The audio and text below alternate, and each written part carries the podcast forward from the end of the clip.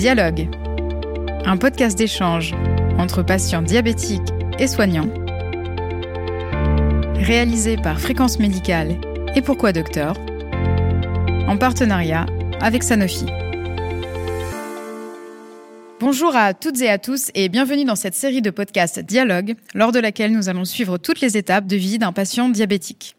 Pour l'épisode d'aujourd'hui, nous allons voir comment la culture digitale santé a pu bouleverser le traitement et la vie des patients atteints de diabète de type 1.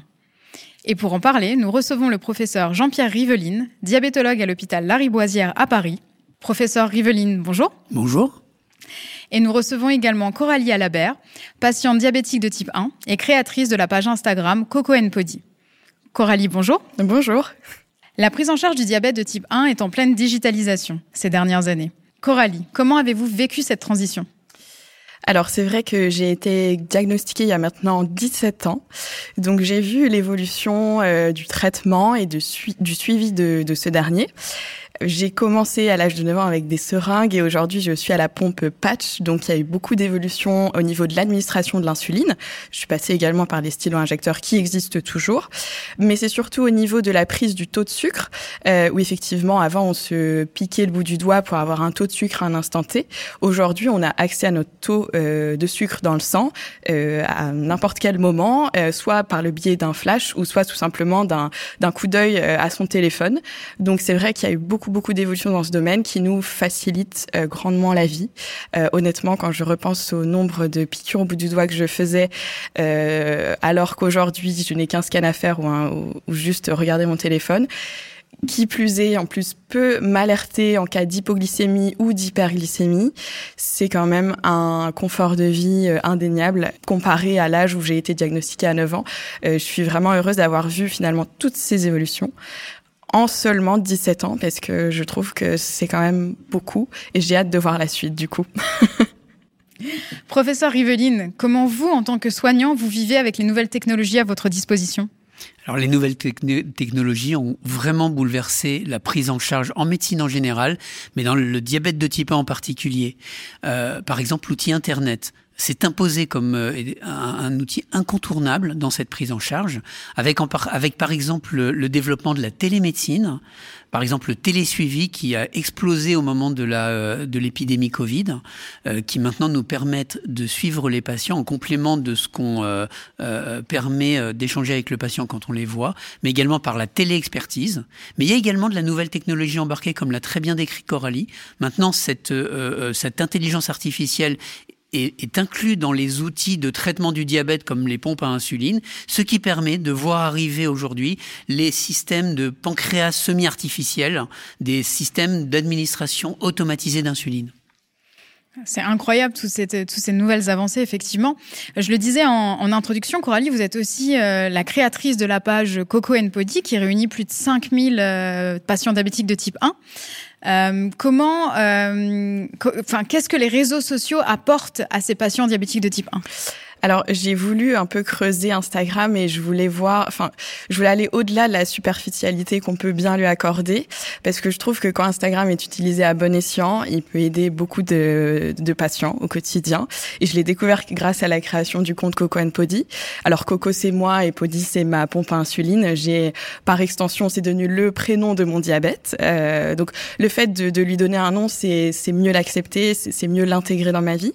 Euh, et finalement, je trouve que via euh, ce compte Instagram, il y a une vraie communauté en ligne qui s'est formée. Comme vous l'avez dit, il y a plus de 5000 personnes comme aujourd'hui qui, suivent les aventures de Coco and Podi. Euh, et surtout, je trouve qu'il y a de réelles vertus thérapeutiques en complément, euh, évidemment, de nos professionnels de santé. Et ce que mon objectif à travers cette page, il est double.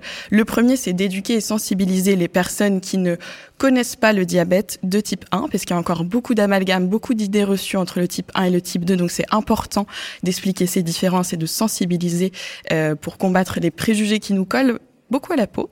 Euh, et le second objectif le plus important, c'est de normaliser euh, le regard aux dispositifs médicaux que portent les diabétiques pour justement en parler et surtout que les patients se sentent beaucoup mieux euh, avec leur traitement puisque c'est pas facile d'accepter une seconde peau technologique, c'est pas facile euh, de vivre avec cette maladie au quotidien parce que c'est une charge mentale qui est énorme. Il y a, il y a de multiples prises d'édition par jour.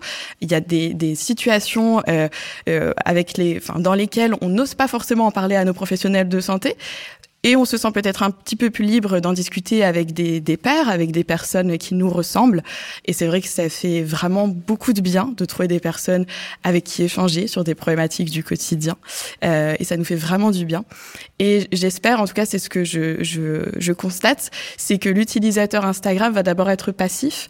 Euh, si je suis pas très à l'aise avec mon diabète, je vois des photos défiler, je me dis tiens, euh, elle porte une pompe insuline, elle se sent jolie, elle se sent bien, elle vit une vie normale, ça m'intéresse. Un jour, je réagis à une story, je, commente, je discute, j'engage la conversation. Et l'objectif final, évidemment, c'est que cette personne sorte du virtuel pour nous rencontrer dans la vraie vie et, former un peu, euh, euh, voilà, une bande d'amis, euh, trouver un soutien au quotidien. Et je trouve que c'est vraiment libérateur. Et on avance dans le processus du mieux vivre avec le diabète grâce, je trouve, à ces communautés en ligne. Et vous recevez beaucoup de, de, de, questions, de questions privées ou de questions sous les photos euh, de, vos, oui. de votre communauté? Oui, oui. J'ai l'impression d'avoir un deuxième job, euh, honnêtement. Euh, et c'est génial, hein, parce que je sens qu'avec finalement une photo ou un post où je décris mes sentiments en fait euh, où je décris ce que je ressens à un moment où, où une hypo frappe c'est une une hyper frappe euh, c'est dur euh, à combattre et je sens que les personnes se retrouvent dans ce discours euh, plutôt émotionnel. Euh, mais oui il y a beaucoup de messages de demandes de conseils beaucoup de mamans aussi euh, de papas de parents qui cherchent des voilà tout simplement à être rassurés pour être certains et certaines que leurs enfants auront une vie entre guillemets normale avec un peu d'anticipation de l'insuline et du sucre, finalement, on y arrive. Mais oui, beaucoup d'interactions et, et, je suis ravie de, de, faire cette page au quotidien. Et c'est que le début de, de plein d'autres projets annexes qui voient le jour et c'est super. Professeur Riveline, en tant que professionnel de santé, comment est-ce que vous voyez ces réseaux sociaux? Est-ce que vos patients vous en parlent? Est-ce que, quel est votre avis sur, sur, ces, sur ces pages? Alors, de manière indéniable, euh, cette digitalisation de la prise en charge du patient a enrichi notre relation avec eux, parce que maintenant nous sommes confrontés à des experts, à des gens informés, qui arrivent avec un avis. Or, euh, c'est une évidence de le dire, mais il faut savoir qu'un traitement réussit d'autant mieux qu'il est euh, euh, que le patient adhère à ce traitement.